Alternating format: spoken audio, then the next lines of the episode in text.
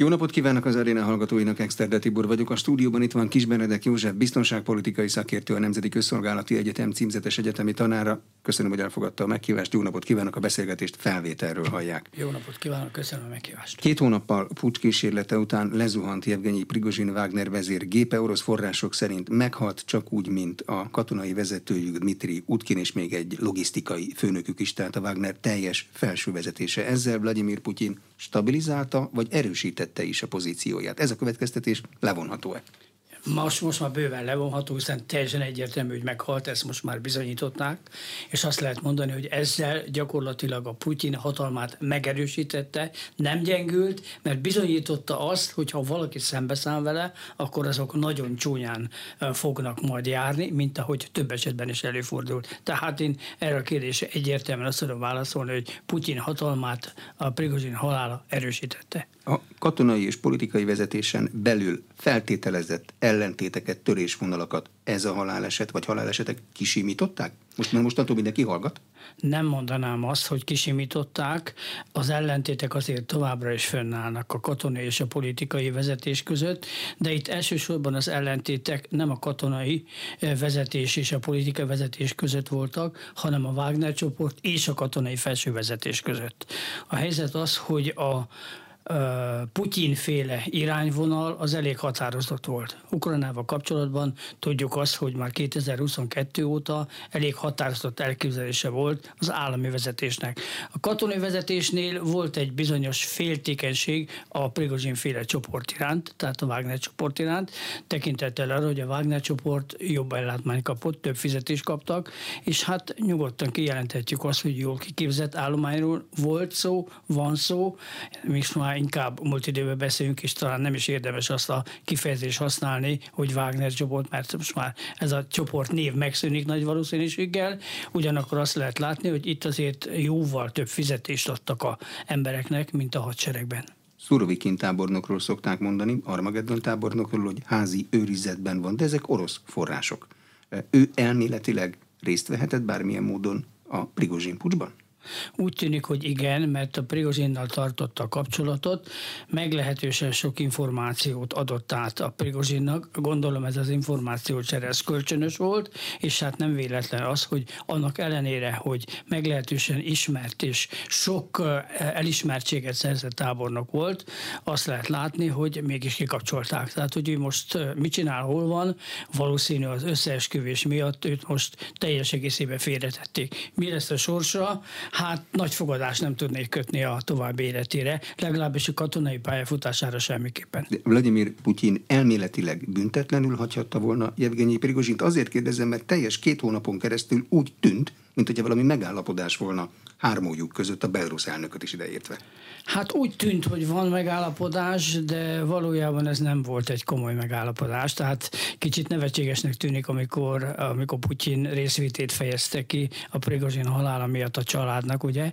Most már tudjuk, azt is bejelentették, hogy a temetésre sem fog elmenni. Tehát itt azért nem olyan töretlen volt a kapcsolat, pláne az utóbbi időben, és pláne amiatt, amit elkövetett. Tehát ezt a mai és általában egy ilyen ország vezetésével szembe nem lehet megtenni, hogy szembeszállnak vele. Ezt büntetlenül nem lehet elvégezni, ugyanakkor elég nagy hírnevet szerzett magának a Wagner csoport, és ezáltal nem lehetett egyik percről a másikra a vezetőjét eltávolítani. Ne felejtsük el, hogy nem csak Oroszországban, és nem csak a térségben, hanem főleg Afrikában nagyon komoly érdekeltségei voltak, vannak a Wagner csoportnak, azt át kell szervezni, oda kell egy új vezető, kell egy elkötelezett állomány, ugye most tudjuk azt, hogy alá kell nekik, alá kell nekik írni egy kötelezvényt, és egy hűségesküt kell tenni, ami azt jelenti, hogy a Putyin féle vonalat fogják szolgálni ezután, és nem a Prigozsin féle vonalat. Azt jelenti, hogy ezeket vagy besorolják a hadsereg állományába, vagy nem. Na most ez további kérdéseket eh, fog fölvetni, tekintettel arra, hogy ha a hadsereg állományába beosztják őket, akkor feszültség keletkezik, bérfeszültség, mert a hadseregben lényegesen kevesebb a fizetés, mint a zsoldos hadseregnél. Tehát itt eh, a jövőben nagyon óvatosan kell ezekkel szemben eljárni, és eh, valószínű, hogy ezt a kérdést megpróbálják rendezni valamilyen módon, hát ezt főként anyagilag lehet rendezni. Bármilyen más országban az elképzelhető, hogy a reguláris hadsereghez kevésbé kötődő szervezet 60 kilométerre megközelíti a fővárost? Hát én még ilyet nem hallottam. Ők is csak megközelítették, de nem mentek be. Nagyon nehéz ilyet elképzelni. Tudnék, egy reguláris hadsereg az azért, az azért alá van rendelve a kormányra. De hát pucsról azért már hallottunk. És ha megnézzük most jó néhány afrikai országot, ez azért előfordul. Nem is kell nagyon visszamenni a történelembe, meg hát megnézzük azt, hogy most Nizserben mi történt. Ott a hadsereg azért átvette a vezetést. Meg még legalább négy vagy öt országot, belértve Malit is, ahol a hadsereg uralkodik az, ebből a szempontból Oroszország most stabil, tehát nem kell arra számítani, hogy a hadseregnek megjön a kedve a hatalom átvételére? Én nem hiszem el, hogy ez bekövetkezik. Tudnélik, hát Putyin egyrészt népszerűnek számít. Szóval vannak emberek, akik nem szeretik, elég sokan, de sokkal többen szeretik. Tehát Putyinnak van egy hírneve, és azért mondtam mindjárt az elején, hogy igen, erősítette Putyinnak a pozícióját. Ez azt jelenti, hogy nem fog előfordulni az, hogy bármilyen másik eh, hadsereg, akár reguláris, akár magánhadsereg, mert az is van még bőven, megtámadná mondjuk az orosz állami vezetést is, egy push lenne, nehezen képzelhető el. Van egy erős biztonsági szolgálat, Putyin ehhez ér, tudja, hogy kell megszervezni, eh, de eh, hát különböző dolgok előfordulhatnak Oroszországban. Két hónappal erre ezelőtt, példát. Két hónappal ezelőtt is volt egy így erős van. biztonsági szolgálat, és a Wagner csoport elindult a főváros így van, felé. Így van. Na most ezt vizsgálják is elég alaposan pontosan. Tehát az azt jelenti, hogy a, a civil biztonsági szolgálat, eh, tehát az FSB, illetve azt lehet mondani, hogy a katonai elhárítás nem úgy működött, ahogy kellett volna. Hát eh, nehéz elképzelni azt, hogy a hadsereg vezetője, a Armageddon tábornok, ugye, ahogy becízik, eh, ne tudott volna arról a hírszerzés, illetve az elhárítás, hogy milyen tervet készítenek elő Prigozsinékkal kapcsolatban, milyen belső beszélgetések folynak. Na most úgy látszik, hogy ez nem következett be. Tehát eh, hát meglepetések lehetnek. Ezekben az országokban meglepetés előfordulhat. Van bármilyen jele annak, hogy a két hónappal ezelőtti pucsnak milyen következményei készülnek Oroszországban? Eh, Szodavikin tábornok házi őrizetben van állítólag, nem tudjuk. Ezen túl bármilyen következménye lehet? A vezetésből eltűnt, tehát nem tudunk róla, nem hallunk róla semmit, akkor nyilvánvaló, hogy valahol van. El tudom képzelni, hogy ilyen zárt falon belül tartózkodik, és valószínű vizsgálat folyik, tehát ezt le kell zárni valamilyen módon. Ha kiengedik, akkor még az sem zárható ki, hogy valamilyen merénylet történik kellene. Ez is előfordult már több alkalommal, nem csak Prigozsinnal, hanem más személyekkel is Oroszországba. Tehát ez azt mutatja, hogy ha valaki szembeszáll a hatalommal, akkor ő húzza a rövidebbet. A Wagner csoport most szűnt meg, hogy a felső vezetők meghaltak, vagy akkor szűnt meg, amikor Belarusba kényszerítették őket, vagy akkor, amikor be akarták tagozni őket, vagy a pucsnál szűnt meg. Több pontot is lehet azonosítani, hogy mikortól. Én azt mondom, ez egy folyamat, de tulajdonképpen, amikor megindultak Moszkva irányába, és ezt realizálták, és le is állították ezt az egész dolgot, nem volt társadalmi támogatása, tehát azt nem szabad elfelejteni. Akkor gyakorlatilag azt lehet mondani, hogy vége. És ezt tudta valószínű a Prigozsin is, ugyanakkor volt egy kis bizalom még Putyin irányában, tehát gondolhatta azt, és ez mind feltételezés, mert ennek konkrét dolgait nem tudjuk, és nem is igen fogjuk megtudni, hiszen már nem tudunk tőle semmiféle információt szerezni. Én úgy gondolom, hogy még hogy bízott ő abban, hogy olyan fontos ember, hogy Putyin valahogy meg fog neki kegyelmezni, mint ahogy két hónapig húzódott ez a, az, az egész ügy, viszont lehet látni, hogy itt nem csak időhúzásról van szó, hanem közben előkészítették azt, hogy hogyan lehetne eltenni lábalól, illetve nagy valószínűséggel kiválasztották azt a szemét, vagy azokat a személyeket, akik vezetni fogják az utószervezetet. Most ennek lesz valami neve, nem tudom micsoda, valószínűleg nem Wagner csoport, de ezt már előkészítették nem oroszországi tevékenységére, nem Ukrajnába való küldésre, hanem elsősorban az afrikai kontinensen tovább teljesíteni azt a feladatot, amit ha nem következett volna be ez a, ez a pucs, akkor lehet, hogy a Brigozsinra bíztak volna. Az afrikai, vagyis az Ukrajnán és Oroszországon kívüli tevékenysége miatt gondolhatott Prigozsin arra, hogy van annyira fontos, Igen, hogy meg van. fognak neki Pontosan kegyelmezni? így van, mert nagyon sok pénzt tudnak onnan kitermelni, és ennek a pénznek a jelentős része az orosz államhoz megy. Hát ugye az orosz államnak a magánhadseregéről beszélünk, akik meg tudnak csinálni olyat, amit egy reguláris hadsereg nem mer, vagy nem szabad, törvények tiltják, eltiltják, tehát azt egy ilyen magánhadseregre, mondjuk azt nyugodtan zsoldos hadseregre bízzák, akik ellátják a piszkos munkát. De megszűnt a Wagner, vagy átalakult, vagy átalakulóban van a Wagner? Utóbbi átalakulóban van jelenleg, és hát itt ez vonatkozik a személyállományra, feltétlen vonatkozik a vezetésre, és vonatkozik az ellátásra. Tehát elképzelhető, hogy az ellátást ezután a hadseregtől fogják kapni. Viszont közvetlen kapcsolni a hadsereghez, az azt jelenti, hogy itt aláfelé rendeltségi viszony van, tehát itt talán megszűnik az a, az a szerep, amit mi úgy hívjuk, hogy magánhadsereg, mert ez nem magánhadsereg. A hadseregnek egy, egy alárendelt szervezete. De ha bemegy a hadsereg egy alárendelt szervezetének, akkor azokat a feladatokat, amikre létrehozták, amik állami hadseregek nem csinálhatnak, a Wagner se csinálhatja új néven se. Nem? Hát, hogyha hivatalosan alárendeltje, akkor nem csinálhatja, de hát láttunk már korunvarjú, tehát azért azt a magánhadsereg jelleget azért valamilyen formában megtartja. Tehát nem lehet azt mondani erre az új szervezetre, ami még ugye alakulóban van, hogy ez tulajdonképpen a hadseregnek szervez. Tehát valami olyat ki fognak találni, hogy ne függjön annyira a hadseregtől, de azért ne, ne következtessen be az, hogy a hadsereg vezetése ellen fordulnak. Van arra valamilyen technika, hogy a szervezet lefejezése után hogyan kell a megmaradó állomány lojalitását biztosítani?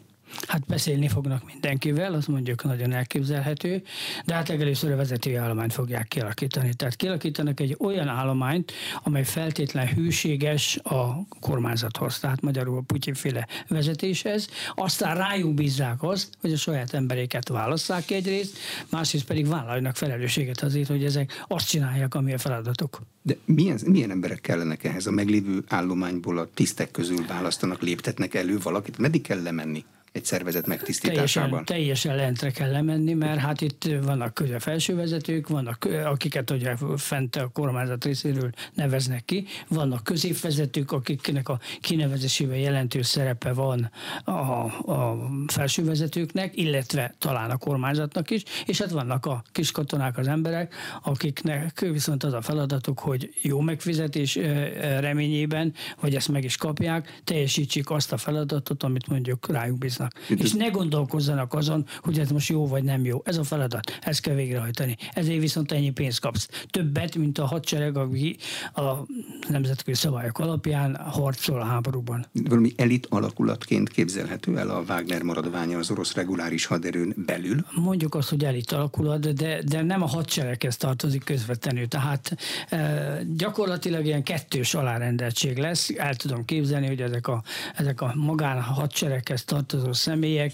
ezek eh, ugyanazokat a feladatokat fogják végrehajtani, amit a Wagner csoport emberei csináltak. És itt most én úgy gondolom, hogy meghatározó jelentőségű lesz elsősorban az afrikai kontinensen végzett munka.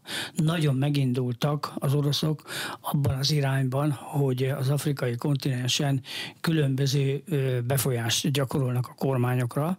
Na most azt is lehet tapasztalni, hogy ezek a kormányok, és most a pucsistákra gondolunk, gondolok néhány országba, Maliba például, vagy Nigerbe, a, a, a, a közép-afrikai köztársaságban, tehát azt tapasztaljuk, hogy ezek inkább akarják a orosz jelenlétet, és ezen belül a Wagner csoportot nyilván, vagy annak az utódszervezetét, mint sem a nyugatiakat, vagy a franciákat. Tehát ez most egy nagyon kemény eh, játék, és én azt mondanám, hogy az a játék az a kelet és a nyugat között folyik, amelyben a nyugat próbálja megtartani azt, ami eddig volt ezen a területen. Itt elsősorban a Franciaországra gondolok, és hát nyilvánvaló, hogy itt vannak olyan ásványkincsek, amelyek nagyon fontosak nyugat számára. És vannak olyan ásványkincsek, amik Oroszország számára is fontosak, tehát itt tulajdonképpen én, én úgy látom, hogy ez egy kelet-nyugati harcról van szó, ami áttevődött, és itt kapcsolódik az orosz-ukrán konfliktus,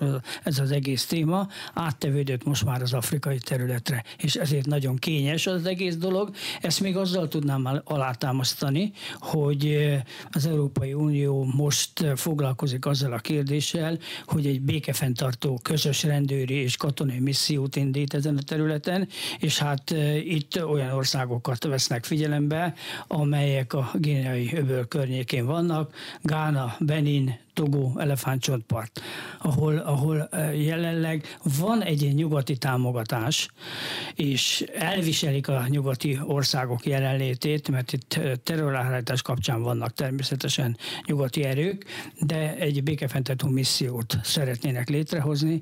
Ezt októberben fogják eldönteni az Európai Külügyi Bizottságnak a luxemburgi ülésén, és utána valószínűleg megkezdődik a csapatok felállítása, hogy aztán most ki hány embert ad, milyen lesz a feladat, tehát milyen utasítást fognak számukra adni, milyen mandátumot fognak kapni, ez még egy előre nyitott kérdés, de nyilván nem fogják dönteni. Úgy kell akkor ezen túl elképzelni, hogy az adott afrikai ország területén ott, lett, ott lesz a kormány saját hadserege, saját rendőrsége, Igen. az Európai Unió békefenntartója, a franciák meg a Wagner?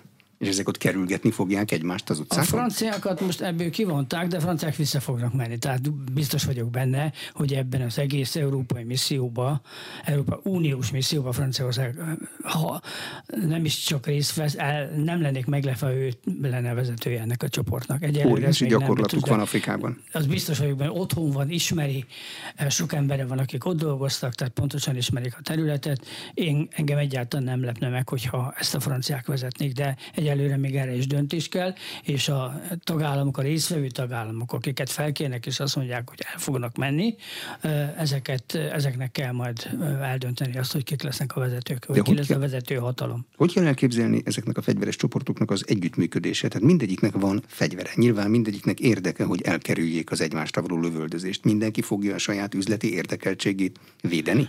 A missziókról van szó? Meg hát a Wagnerről, meg a, meg a, a, a, az, a kormányok. Hát a Wagner az, az egyértelműen orosz, tehát azon nincs mit vitatkozni, tehát ők az orosz érdeket képviselik, és egy felső utasítás alapján. Tehát mondjuk, hogyha van egy bánya, ami az oroszoknak dolgozik, akkor a Wagner állott előtte? Így kell elképzelni a napi gyakorlatban? Inkább a biztonsági kérdésekkel foglalkoznak, tehát nem fognak ők összetűzésekbe keveredni. Na most itt szükség van arra, hogy legyen egy mandátum, hogy meddig mehetnek el. Mit szabad tenni, és mit nem szabad. Szabad-e fegyvert, fegyveres lesz ez az egész szervezet, vagy nem lesz fegyverük? Hát önvédelmi fegyverük mindenképpen lesz, az biztos, de hogy katonai erőként mennek oda béke teremtő feladattal is, azt még el kell dönteni a Európai Unió illetékes vezetőinek, de én úgy gondolom, hogy ha létrejön ez a csoport, akkor nyilvánvalóan meg kell egyezni, meg kell állapodni valamilyen szinten az adott ország vezetésével. Tehát mit tudom, hogy elefánt parton vannak, akkor az ottani vezetéssel meg kell állapodni, hogy most hol vannak, milyen feladatokat teljesítenek, sőt, különböző támogatást kapnak vagy nem kapnak, meg kell nézni a helyi beszerzési lehetőségeket. Tehát nagyon lényeges a kérdés abból a szempontból is, hogy milyen együttműködést valósítanak meg az adott ország állami vezetésével. Hát az most az állami vezetés az lehet, hogy konkrétan egy olyan csoport, akik pucsa jutottak hatalomra. Milyen hosszú távú berendezkedést lehet biztosítani úgy, hogy nem tudjuk, hogy a következő pucs mikor történik ezen a területen? Minden, ez az a technika, hogy ilyenkor mindenkivel jóban kell lenni? Hát erre kell törekedni, hogy mindenkivel jobban kell, de az élet hozhat magával meglepetéseket. A helyzet az, hogy a mandátumot általában hat hónapra szokták adni. Tehát mikor kiküldik, akkor azt mondják, hogy a elkövetkező hat hónapban ez a fő cél. Terrorizmus ellenes küzdelem. Nagyon sok, nagyon sok szélsőséges szervezet, nem csak a Boko Haram, amelyek ott ter, tervezkednek, illetve hát tevékenykednek, vagy akár az iszlám államnak a különböző szervezetei, szervezetei dolgoznak ott, azok ellen elég keményen föllépnek, egyébként főként az amerikaiak, és hát jelenleg is van, hogy például a Nizsert nézzük, olyan 1500 ember, akik az amerikaiaktól, illetve a franciáktól vannak. Na most nyilván, hogy ezekkel is együtt kell működni, hát lesz egy új szervezet, és hát ezeknek meg kell határozni azt, hogy konkrétan az adott időszakra, tehát a mandátum időszakára mi a feladata, ezt vagy meghosszabbítják, vagy kiegészítik. Eddig csak a Wagner felső vezetéséről beszéltünk. Milyen eh, lehetőségei vannak egy Wagneres zsoldos katonának, amikor azt látja, hogy be kéne menni az orosz hadseregbe? Beáll, dezertál, elmenekül, és akkor katonaszökevény lesz? Vagy nem tud elmenekülni, mert már menekülés közben lelövik? Hát Tehát hogy néz ki alul nézetből?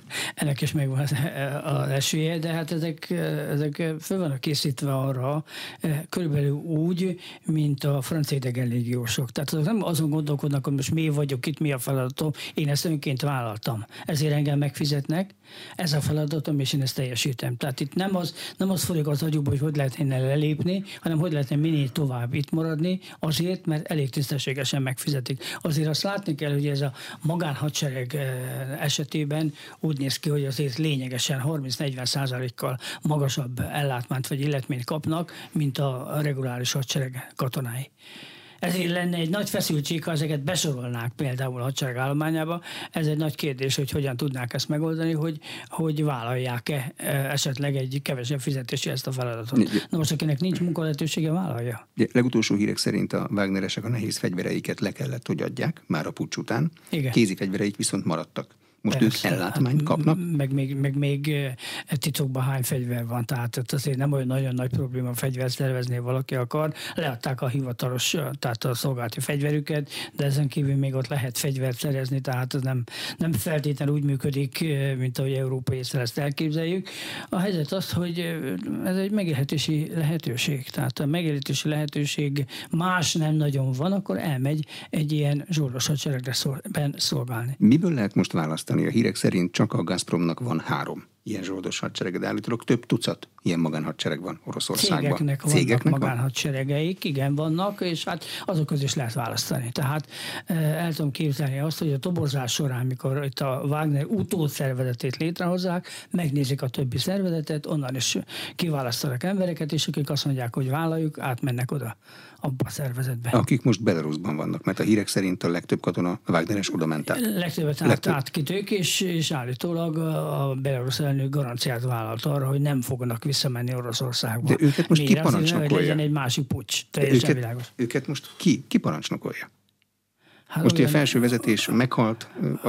Olyan katonai szervezet nincs, ahol nincs vezetés. Tehát, hogyha alacsonyabb szervezetek vannak, akkor annak is van vezető, és a fölött is vannak. Tehát biztos vagyok benne, hogy ott azért vezetés működik. Csak hát itt van egy olyan félelem az orosz állami vezetésben, hogy nehogy ezek összefogjanak, megölték a vezetőket, és esetleg Oroszország ellen forduljanak. Tehát azért valósították meg azt a módszert, hogy ezeket elszigetelik egymástól, kommunikációt lehetett érteni teszik, tehát nem tudnak interneten keresztül mondjuk, vagy telefonon keresztül érintkezni, tehát majd meg lesz az új szervezet, ott majd fog működni. Most az a cél, hogy ezeket lehetőleg tartsuk vissza attól, hogy valamilyen akciót hajt hassanak végre Oroszország területén. De van arról bármilyen hír, hogy most mit csinálnak a Wagneresek Belarusban? Ülnek és hát, kávéznak? Vagy mit nem csinálnak? ülnek és nem kávéznak, hanem hivatalosan ugye eh, miután kivonultak Ukrajnából, pihentették őket.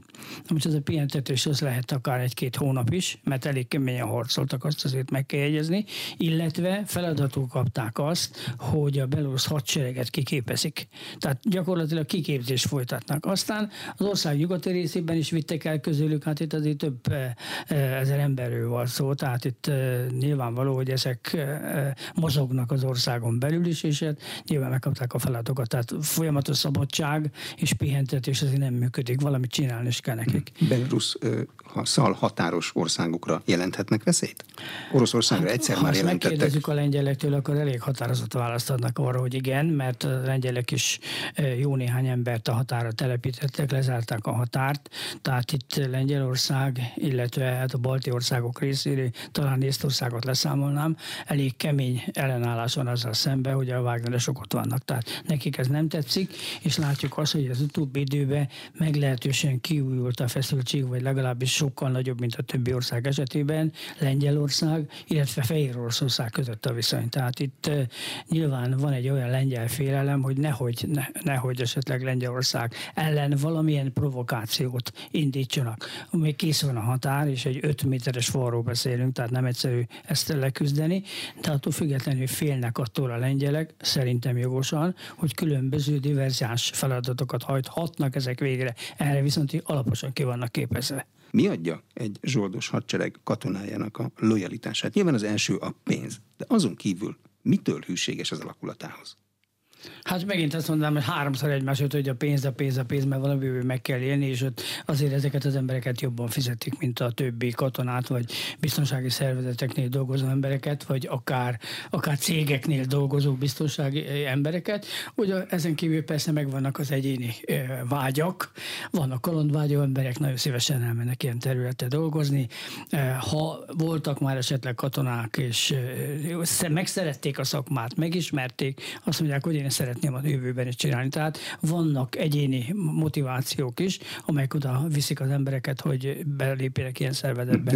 Általában szeretik ezeket. De nincs ott ilyen klasszikus előmenetel, hogy századosból őrnagy lesz aztán. Hát az is meghatározó, de nem annyira. Én, én inkább a munkának a munkatermészetét emelném ki. Volt szerencsém beszélni olyan emberekkel, akik dolgoztak a francia idegenlégióba, nagyon meg voltak elégedve vele, tehát szeretik egy jól összeszokott csapat. Tehát tulajdonképpen nagyon jó kollektíva tud kialakulni egy ilyen szervezetbe, egymást ismerik, egymást segítik, és tulajdonképpen azon kívül, hogy az egyéni ambíciók fontosak, még egy kollektív érzés is bennük van, hogy közösen lépjünk föl a cél érdekében, amit meghatározok számunkra, és amiért bennünket fizetnek. De a francia idegenlégió az egy adekvát példát, az ha jól lát, látom, a nemzeti ünnepeken a reguláris haderővel együtt vonul föl, az része a francia haderőnek, nem? Az része a francia haderőnek, igen, az idegen légió, tehát itt a, az idegen légióba gyakorlatilag olyan emberek mennek, akik vállalják ezt a feladatot, minden feladatot teljesítenek, tehát nem gondolkodnak azon, hogy most mit kéne csinálni. Ott nekem nincs nevem. Ott nekem van egy beosztásom, van egy feladatom, van a kollégák, akikkel jó viszonyban vagyok, és tulajdonképpen megfizetnek, és ennek érdekében én igyekszem minél tovább itt maradni, úgyhogy a szerződésem meglegye. Ráadásul ugye, hogyha letöltötte az idejét, ami benne van a szerződésben, ezért megkapja a nyugdíjat is. Tehát egy stabil állás lehetőségük van. Jó, de francia légiót törvények szabályozzák. A Wagner mert azt tudtuk, hogy nem is működhetne elvileg. Mert zsoldos hadsereg Oroszországban nem működhet az hát alkotmány szerint. Nem működik, hát a törvény szerint nem működhet, de mégis működik. Tehát itt azért nem kell olyan komolyan venni ezekben az országban, és nem csak, nem csak Oroszországban van ilyen. Hát Amerikának is van bőségesen ilyen szervezete, tehát az Egyesült Államokban több országban van, aki ezt megengedheti magának. Ezt elsősorban attól teszik függővé, hogy mennyi forrás áll rendelkezésre, illetve milyen feladat van előttük, amit meg kell oldani, amit nem feltétlen a reguláris fegyveres erőkkel akarnak megoldatni. Van valami elvi elválasztó vonal, hogy mi az, amit reguláris fegyveres erő még megcsinálhat, mi az, amit már nem csinálhat meg, hadíjog vonatkozik Genfi, rá, nem Genfi egyezmény? Törvények, hadi kapcsolatos utasítások. Tehát nagyon sok olyan szabályzat van, egyenruha viselése például. Nagyon sok olyan szabály van, ami a reguláris hadseregre meg van határozva nemzetközi szinten. Na most ezekre a szervezetekre, amiről most beszélünk, ezekre nincs meghatározva. Tehát ők gyakorlatilag azt csinálnak, amit a megbízójuk ad nekik feladatot. Megbízójukat bármi köti? Vagy csak a saját célja köti? Megbízott a saját célja köti, hogy ő mit akar ezzel csinálni, milyen célból hozta létre. Tehát itt az oroszok esetében nyilvánvaló, hogy a reguláris hadseregnek a támogatása olyan módon, amit a reguláris hadsereg nem tud megoldani, illetve olyan gazdasággal is összefüggő feladatok, amiket látunk most az afrikai országokban, tehát amit a Wagner csoport végez.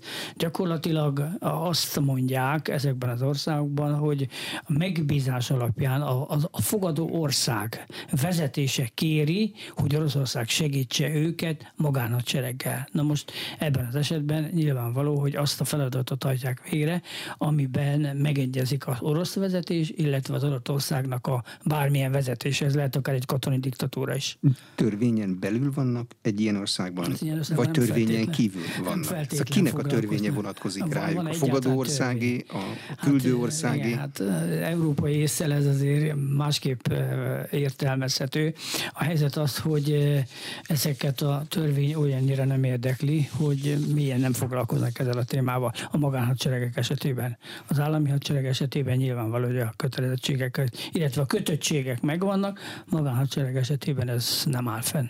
A volt Wagner csoport képességei azok mikorra jönnek föl ugyanarra szintre, mint amilyenen voltak. Ugye nincsenek már vezetőik, akik politikai meg gazdasági kapcsolatokkal rendelkeztek volna, mert halottak. Igen. Hónapok alatt kell pótolni, évek alatt lehet pótolni, vagy egyszerűen át fogja venni valaki más csoport? Hát, hogyha találnak olyan embereket, akik ezen a kiképzési szinten vannak, mint amin volt a Wagner, akkor ez elég gyorsan fog működni.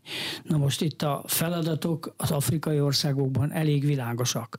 Tehát megszállni azokat a területeket, ahonnan az orosz állam valamilyen anyagi jutatásban tud részesülni, hát ezért vannak a bányák közelében, ezért vannak Líbiában például azokon a helyeken, ahol a, a olajat tárolják, tehát itt tulajdonképpen olyan feladatokat fognak teljesíteni, amit eddig is csináltak. Ehhez kell megtalálni az embert. Az én véleményem szerint ez gyorsan ki fog alakulni, tehát olyan embereket fognak kiválasztani, és nagy a merülés, merítési lehetőség.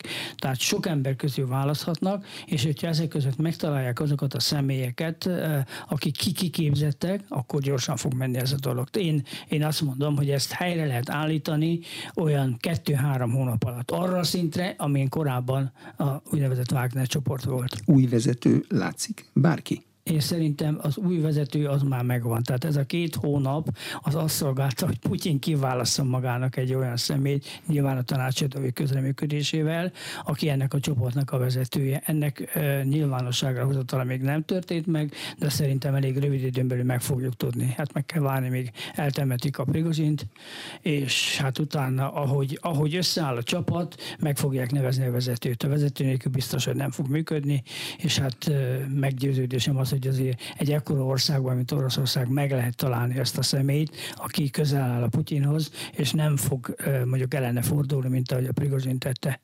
Meg ott van előtte a példa, tudja, hogy meg lehet próbálni, de nem nagy esély van a túlélésre. De, nem ágyban párnák között fog meghalni. De személyesen Vladimir Putyin fogja kiválasztani, mondta, hogy tanácsadókat azért meghallgat. Hát, tanácsadókat biztos, hát kap javaslatot, nyilván megnézi azt, hogy milyen az életrajz az illető, hol volt, kiféle, miféle, honnan jött, milyen tapasztalata van, elé tesznek jó néhány embert, és akkor utána kiválasztja. Ha neki nincs a tarsójában ilyen már. Hmm. Ezt nem lehet tudni.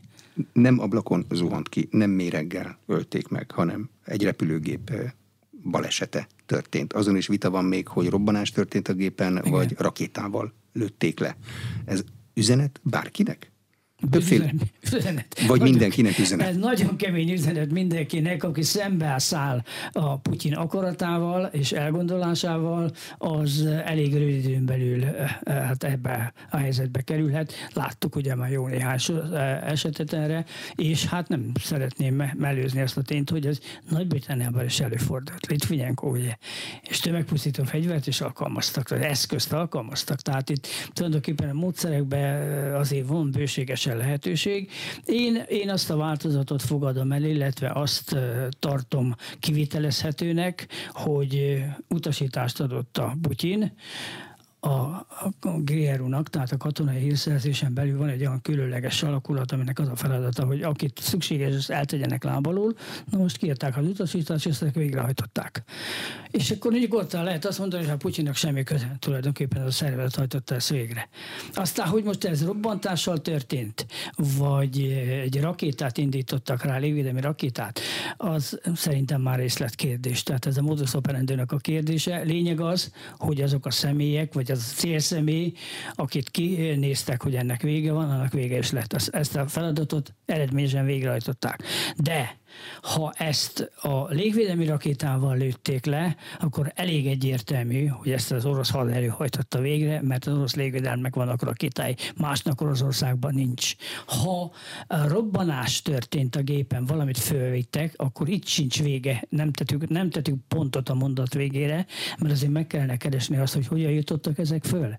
A mai világban nem egyszerű dolog különböző eszközöket felvinni a gépbe, még akkor sem, hogy hogyha itt egy magánlégitársaságról van szó, tehát megnézik következésképpen, vagy összejátszottak, benne voltak a dologba, mert ezeket az eszközöket valahogy fölvitték. Na most, hogyha a bornak van, volt álcázva, vagy boros üvegbe, vagy nem tudom mibe volt benne, boros uh, ládákba, vagy uh, kartondobozokba, teljesen mindegy, uh, át kell világítani. Tehát ezt nem lehet megúszni. Elég sok kísérlet volt Olaszországban már korábban, hogy repülőgépet felrobbantsanak. Nyilván szigorú az ellenőrzés, szigorú szabályok vannak. Akkor felmerül a kérdés, azt hiszem jogosan, hogy hogyan került fel ez a gépre. Ki vitte föl? Ezt valakinek föl kellett vinni. Ezt meg kellene tudni állapítani. Nyilvánosságra kellene hozni. Hát ezt én még eddig nem láttam. De érdeke lehet bárkinek az orosz hatalmi vezetésben, hogy nyilvánosságra hozza nem. pontosan mi történt? Nem. Szerintem ezt nem fogjuk Ennyi megtudni. elég? Szerintem ezt nagy, nem fogjuk megtudni. Hát volt már rá példa, hogy nem tudtunk meg ilyen dolgokat.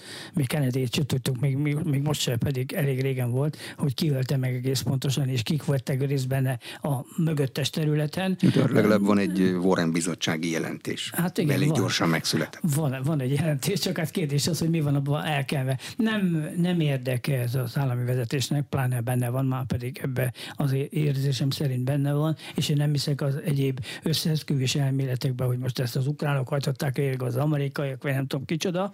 Itt nyilvánvalóan az orosz vezetésnek volt érdeke, hogy a vele szemben álló szemét eltegyék lábalól. A többi az részlet kérdés, nem biztos, hogy ez nagyon nyilvánosságra kell hozni. Én nem lennék meglepve, nem tudnánk meg azt, hogy ez most hogy, hogy került egyébként végrehajtásra.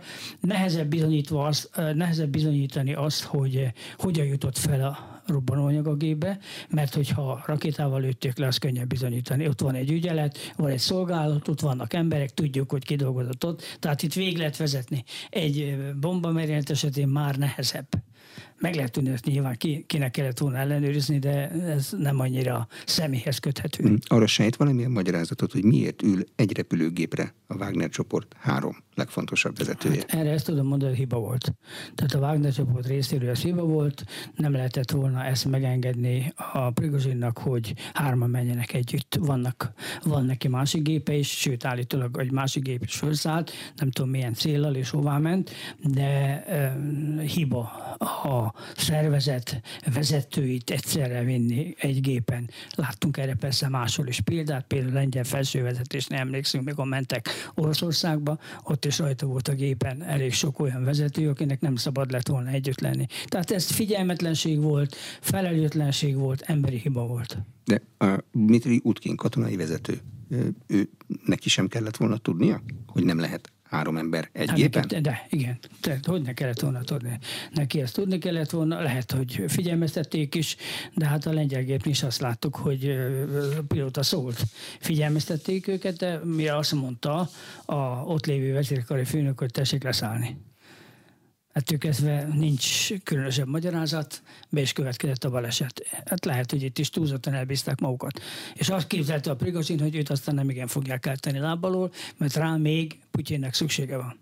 A személyzet, aki a gépet viszi, ilyenkor nem számít semmit? Hát a személyzet, három fő személyzet volt, abból első pilóta, másodpilóta, és volt a stewardess hölgy, a gépen több személyzet nem volt. Tehát ők, ők hát kérdés az, hogy kivitte fel. Ők nem felelősek azért, hogy most mit visznek fel csomagot. Tehát azért a reptéri kiszolgáló személyzet a felelős. A pilóta nem nézi meg azt, hogy mi van a csomagban. Tehát ő neki nem feladata sehol, hogy ezeket kibontsa. Az ő életük semmit nem számít? Ők nem álltak háborúba az orosz vezetéssel. Hát most ők csak egy repülőgépet vittek. Mondok. Ezt úgy hívják, hogy collateral damage, járulékos kár. Csúnya kifejezés. Rossz helyen voltak rosszkor. Erre azt szokták mondani. Nem számít ilyenkor. Van ha arra... eldöntik azt, hogy ezt meg kell csinálni, ki kell végezni, akkor megcsinálják. Van arra két hónap elteltével bármilyen magyarázat, hogy a pucsa, Prigozsin pucsa hadvezetéssel kialakult konfliktus oka volt, vagy az eredménye volt? A kivégzésén úgy gondolom, hogy következménye volt annak, amit a Prigazon csinált.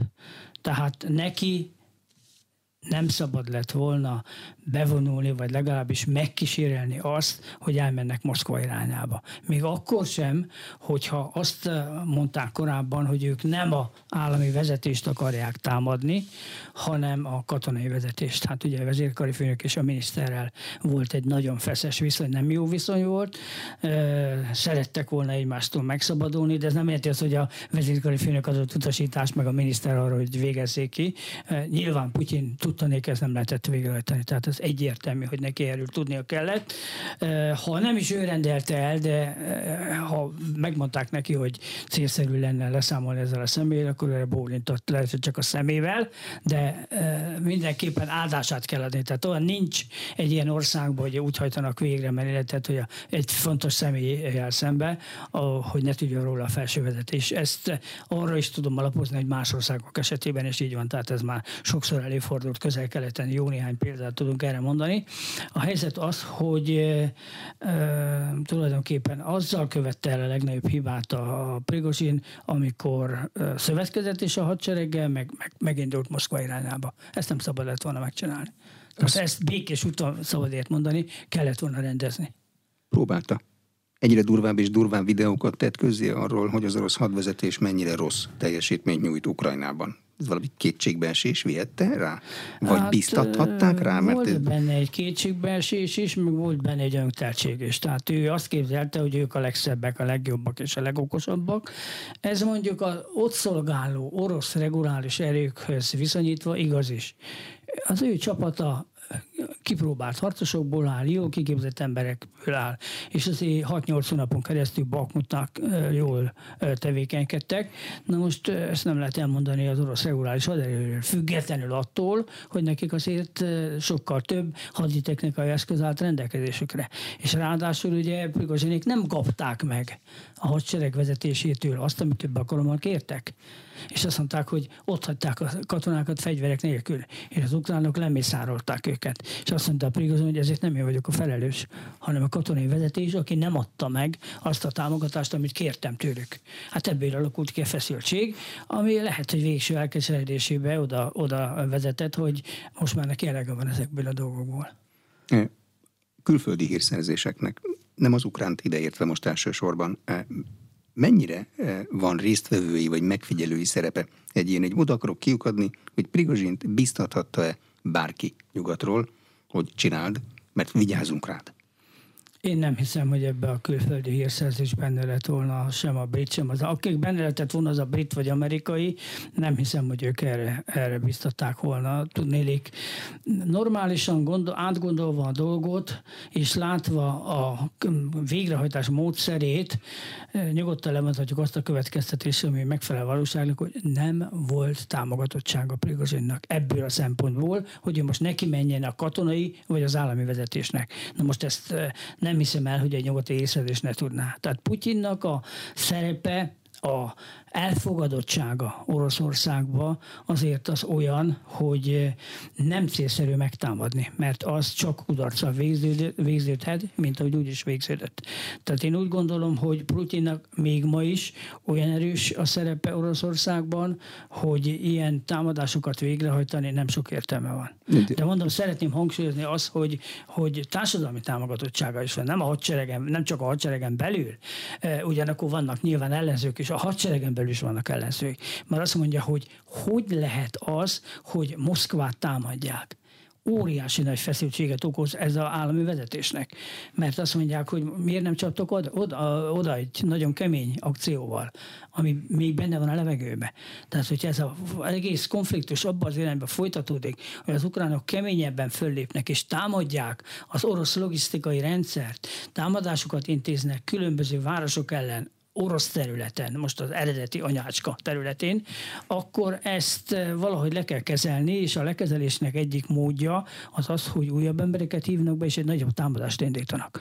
Elég világosan lehet látni a jelenlegi katonai helyzetből azt, hogy nem tudnak előre haladni az oroszok olyan módon, ahogy ők elképzelték, vagy ahogy a nyugatiak mondják nekik, hogy át kellene törni a védelmet. Nem megy. Nagyon erős a védelem. Na most mit csinálnak? Támadják a logisztikát. És azzal, hogy támadják a logisztikát, hát óvatatlanul be kell támadni orosz területekre is. Ez viszont az orosz embereket is irritálja. És azt mondják az emberek, és én egyetetek azokkal, akik azt mondják, hogy hát hogyha halott, halottak lesznek mondjuk Moszkvába, akkor az orosz lakosság fel fog lázadni. És azt fogja mondani, hogy mit csinál a Putyin? Miért nem védi meg a saját fővárosunkat támadják? Ez megengedhető? Erre lehet egy keményebb orosz reakció. A keményebb orosz reakció azt jelenti, hogy nagyobb képességű rakétákat fognak indítani, használják a hadászati bombásokat, és onnan fognak lövöldözni, mint ahogy most az utóbbi napokban ez már előfordult, és hát magasabb szintű fegyvereket fognak alkalmazni az oroszok az ukránok ellen. Százszónak is egy a vége, ebből azt következik, hogy intenzívebb lesz a háború. De Oroszországnak megvan a képessége ahhoz, hogy, hogy nagyobb fegyvereket, nem több vitatom. embert? Ezt nem vitatom, megvan. Megvan a képessége, vannak rakéták is, vannak természetesen drónok is, és vannak olyan képességű rakéták, amivel bizony egy komoly várost meg lehet támadni elég tisztességesen. Tehát nem lennék túlzottan meglepve, ha a döntéshozó központot támadnák. A döntéshozó központ, az még a szét is van telepítve, az valahol Kiev és környékén van. Tehát azt mondják, hogy ahonnan irányítják ezeket a műveleteket, azokat fogjuk megtámadni. Ha ti támadjátok mondjuk a moszkvai fővárosunkat. Van más választása az ukránoknak, mint hogy támadni Moszkvát? Hát ez is benne van az ukrán lehetőségekben, mert ezzel tulajdonképpen feszültséget kell tennek Oroszországon belül. Nem azt mondom, hogy itt most hatalmas nagy támadást lesz Moszkva, mert erre nincs képesség. Tehát jelenleg ezt nem tudják megcsinálni. De hogy ha lesznek ö, komoly károk akár halálesetek is, ez nem fogja, ezt nem fogja lenyelni az orosz nép. Nem fogja lenyelni az orosz hadsereg, mert azt mondják, hogy erre nem vagyunk képesek. Másfél-két év alatt nem tudjuk megoldani e- ezt az egész kérdést hogyan működik itt a hadsereg, hogyan működik itt az állami vezetés, miért nincs, és akkor már lehet mozgósítás. Még több embert behívni. Most megint be akarnak írni valami 300 ezer embert. Tehát az azt jelenti, hogy az oroszok nem fogják megadni magukat. Tehát az az elgondolás, amit most a napokban hallottunk a ukrán elnöktől, hogy tulajdonképpen itt majd megyünk tovább előre, és elmegyünk egészen az Azovi tengerig, és majd megegyezünk abba, hogy demilitarizálni fogják az egyébként egyébként nagyon militarizált Krim félszigetet, hát ez egyelőre a mese kategóriába tartozik, tehát ez nem fog működni. Ez az oroszok ebben nem fognak belemenni. A politikai vezetés stabilitását ez befolyásolja, vagy inkább erősíti? Az orosz vezetését? Uh-huh. Az orosz vezetését, vezetés stabilitását abban az esetben, ha keményen fognak lépni, erősíti. És az emberek mögötte vannak a Putyin-féle vezetésnek. De annyira és is, hogy be is akarnak vonulni? Igen, igen, egyre többen jelentkeznek. Tehát nem, nem azt mondják, hogy nem védjük meg a hazát, hanem azt mondják, igen, támadnak bennünket, Moszkvát támadják, vagy egyéb városokat támadják, akkor mi természetesen megyünk. Vannak ilyen hangok, és vannak emberek, akik erre eh, készen állnak. És van tartalék, hát azért ott bővenben a hadseregben is nagyon sok olyan ember, aki azt mondja, hogy hát szeretném, hogy átvezényelnék bennünket a frontra, és eh, véget ennek a küzdelemnek ez sok ember halálával járna, de nem sokáig kell feszíteni a húrt, és megakadályozni az, hogy elpattanjon, nagyobb erőket vetnének be az oroszok. Ez benne van sajnos a pokliba. Hmm. Nem atomfegyver, meg ilyen egyéb dolgokat lehet hallani, nagyobb erőket, rakétákkal odavágni városoknak. Köszönöm szépen az elmúlt egy órában. Kis József biztonságpolitikai szakértő, a Nemzeti Közszolgálati Egyetem címzetes egyetemi tanára volt az aréna vendége. A műsor elkészítésében Szatmári Katalin felelős szerkesztő, Király István Dániel felelős szerkesztő és Módos Márton főszerkesztő vett részt. Köszönöm a figyelmet, Exterde Tibor vagyok.